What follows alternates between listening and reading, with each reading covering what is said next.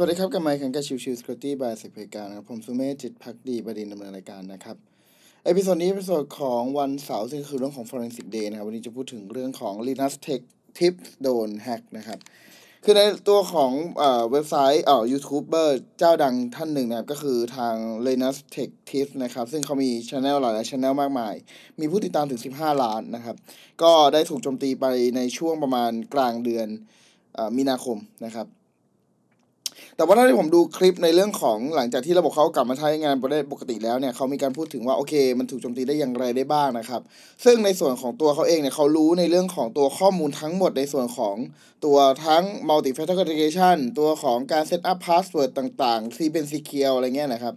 แล้วก็อีกพาร์ทนึงคือส่วนของตัวทีมงานเองเขาก็บอกอย่างชัดเจนนะครับว่าโอเคตัวของทีมงานมี two-factor authentication มีนู่นนี่นั่นแต่คำถามคือทำไมยังถูกโจมตีอยู่นั่นคือประเด็นนะครับ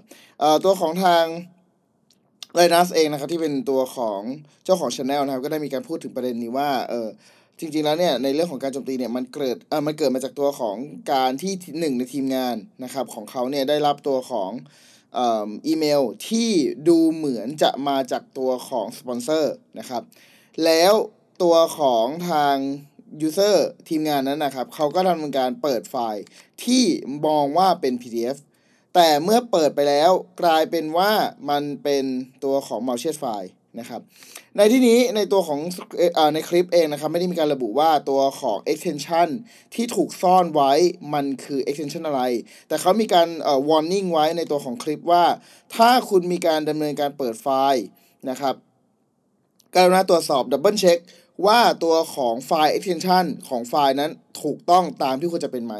ซึ่งนี่คือจุดสำคัญคือเขาไม่ได้บอกอย่างชัดเจนในตรงไปตรงมาอย่างตัวของสคริปต์ในคลิปนะครับว่าสรุปคือไอตัวของ malicious file ที่ว่าเนี่ยนามสกุลอะไรนะครับซึ่งจริงๆแล้วเนี่ยมียูทูบเบอร์หลายท่านนะครับที่ได้เจอประสบการณ์แบบนี้นะครับยกตัวอย่างเช่นนะครับหนอนหนังนะครับที่ผมเคยจริงๆผมดูติดตามในเรื่องของตัวหนอนหนังอยู่ในเรื่องของการวิจารณ์ตัวของหนังต่างๆนะครับเพราะว่าเขาเป็นคนอยู่เบื้องหลังด้วยนะครับในเรื่องของการทำหนังอะไรเงี้ยนะเขาก็จะมีการเล่ารายละเอียดเรื่องของการดำเนินงานซึ่งผมค่อนข้างจะถูกจริตและกันในการฟังนะครับในพาร์ทหนึ่งคือเขาเคยถูกโจมตีในลักษณะแบบนี้อยู่เหมือนกันคือลักษณะของการที่ถูกขโมยเซสชั่นไปนะครับโดยที่ตัวของ username password ยังไม่ได้มีการแก้ไขอะไรนะแต่ว่าถูกขโมยเซสชั่นแล้วก็ทำการล็อกเอาท์ทั้งหมดแล้วก็ดำเนินการเปลี่ยน password อีกทีนึงในภายหลังนะครับในพาร์ทนี้เนี่ยตัวของเซสชั่นถูกขโมยไปจากที่ตัวของ malware นะครับก็คือตัวของในตอนนั้นน่ะในของนอนหนังนะครับคือเขาเป็นตัวของคล้ายๆ PDF file แหละแต่จริงๆแล้วมันเป็น LNK file และเมื่อตัวของ user double click เปิดปุ๊บมันกลายเป็นว่าไอตัวของ LNK มันไปทำการดาวน์โหลดตัวของ malicious แล้วมาทำการติดตั้งในเครื่องแล้วดำเนินการทำ reward shell กลับไปที่เครื่องของ threat actor แล้วดำเนินการดั้มตัวของ password หรือว่าตัว database ของเบราว์เซอร์กลับไปซึ่งมันก็จะรวมถึงตัวของ section token ด้วยพอดั้มเสร็จเรียบร้อยแล้วเขาจึงสามารถนำตัวของ section token นั้นไปดำเนินการล็อกอินแทน user แล้วดำเนินการต่อได้เลยนั่นคือจุดประเด็นที่ทำให้ถูกโจมตีและถูกยึดช่องไปเช่นเดียวกันในตัวของกรณีของนายLinus นะครับก็เป็นลักษณะแบบเดียวกันครับคือตัวของทาง Linus และทีมงานเองมีการทำ two factor authentication เรียบร้อยแล้วมี username password ที่ strong นะครับแต่สุดท้ายตกมาตายที่เดียวกันคือเรื่องของการที่ไป double click ไฟล์ที่มัน malicious file ซึ่งมองว่าเป็น PDF file คือถ้าเรามองไปที่ตัวของ Windows โดย default ครับโดยปกติ Windows โดย default เนี่ยจะมีการ setting ตัวของการโชว์ตัวไฟล์เนี่ยถ้าเป็น well known file file extension นะครับเป็นนามสกุลที่รู้จักกันดีอยู่แล้วเนี่ยเขาจะไม่มีการโชว์ตัวของนามสกุลขึ้นมานะครับซึ่งจริงๆแล้วเนี่ยมันกลายเป็นว่าคนอาจจะสับสนได้เช่นสมมติผมตั้งชื่อว่าเป็นmalicious.pdf.exe นะครับ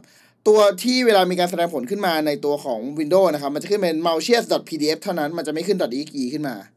นะครับซึ่งในประเด็นนี้แหละที่ทำให้มียูทูบเบอร์หลายท่านที่ถูกโจมตีในลักษณะประเด็นแบบนี้นะครับซึ่งในส่วนของ Linus เองนะครับก็มีการพูดถึงประเด็นว่าโอเคไอ้ความที่ผิดพลาดที่มันเกิดขึ้นตรงนี้เนี่ยเราคงจะโทษ blame user ไม่ได้ซะทีเดียวเพราะสมมติว่าตัวของทีมงานที่เข้ามาใหม่นะครับได้มีการเทรนนิ่งในเรื่องของตัว awareness training ที่ดีพอและมีการติดตั้งตัวของ anti malware ต่างๆที่มีความสามารถดีพอเนี่ยมันก็จะไม่เกิดประเด็นนี้ไม่เกิด อินซิเดนต์ครั้งนี้นะครับซึ่งอันนี้ก็เป็นเรื่องของข้อมูลที่ละเอียดและดีมากๆสำหรับ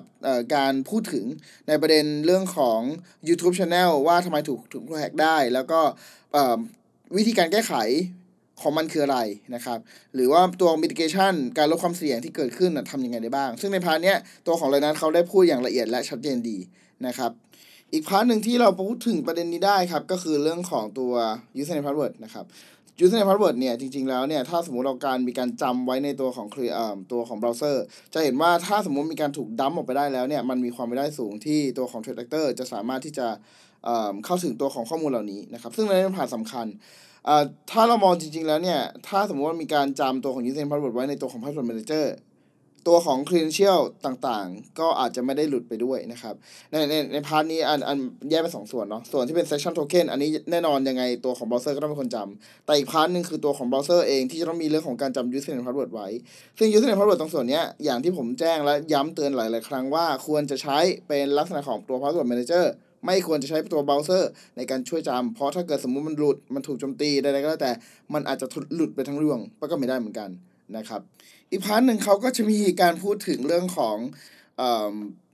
critical activity นะครับซึ่งในพาร์ทนี้จริงๆคือเป็นฝั่งที่ Google ต้องดำเนินการรับผิดชอบและต้องมีการ improvement นะครับก็คือตัวของทาง Linus เองเขามีพูดถึงในประเด็นที่ว่าพวกพฤติกรรมใดๆก็แล้วแต่ที่มีความสำคัญและไม่ได้มีการดำเนินงานบ่อยๆยกตัวอย่างเช่นการเปลี่ยนชื่อ Channel การลบวิดีโออะไรพวกนี้ทำไมถึงไม่มีการสอบถาม username password หรือ 2FA อีกครั้งหนึ่งเลยทำไมถึงอยู่ดีอยากจะทำก็ทำได้หลังจากที่ authentication ไปแล้วซึ่งในพาร์ทนี้คือเป็นพาร์ทที่ผมว่าเห็นด้วยนะตัวของ Google ควรจะมีการปรับ control ในเรื่องของ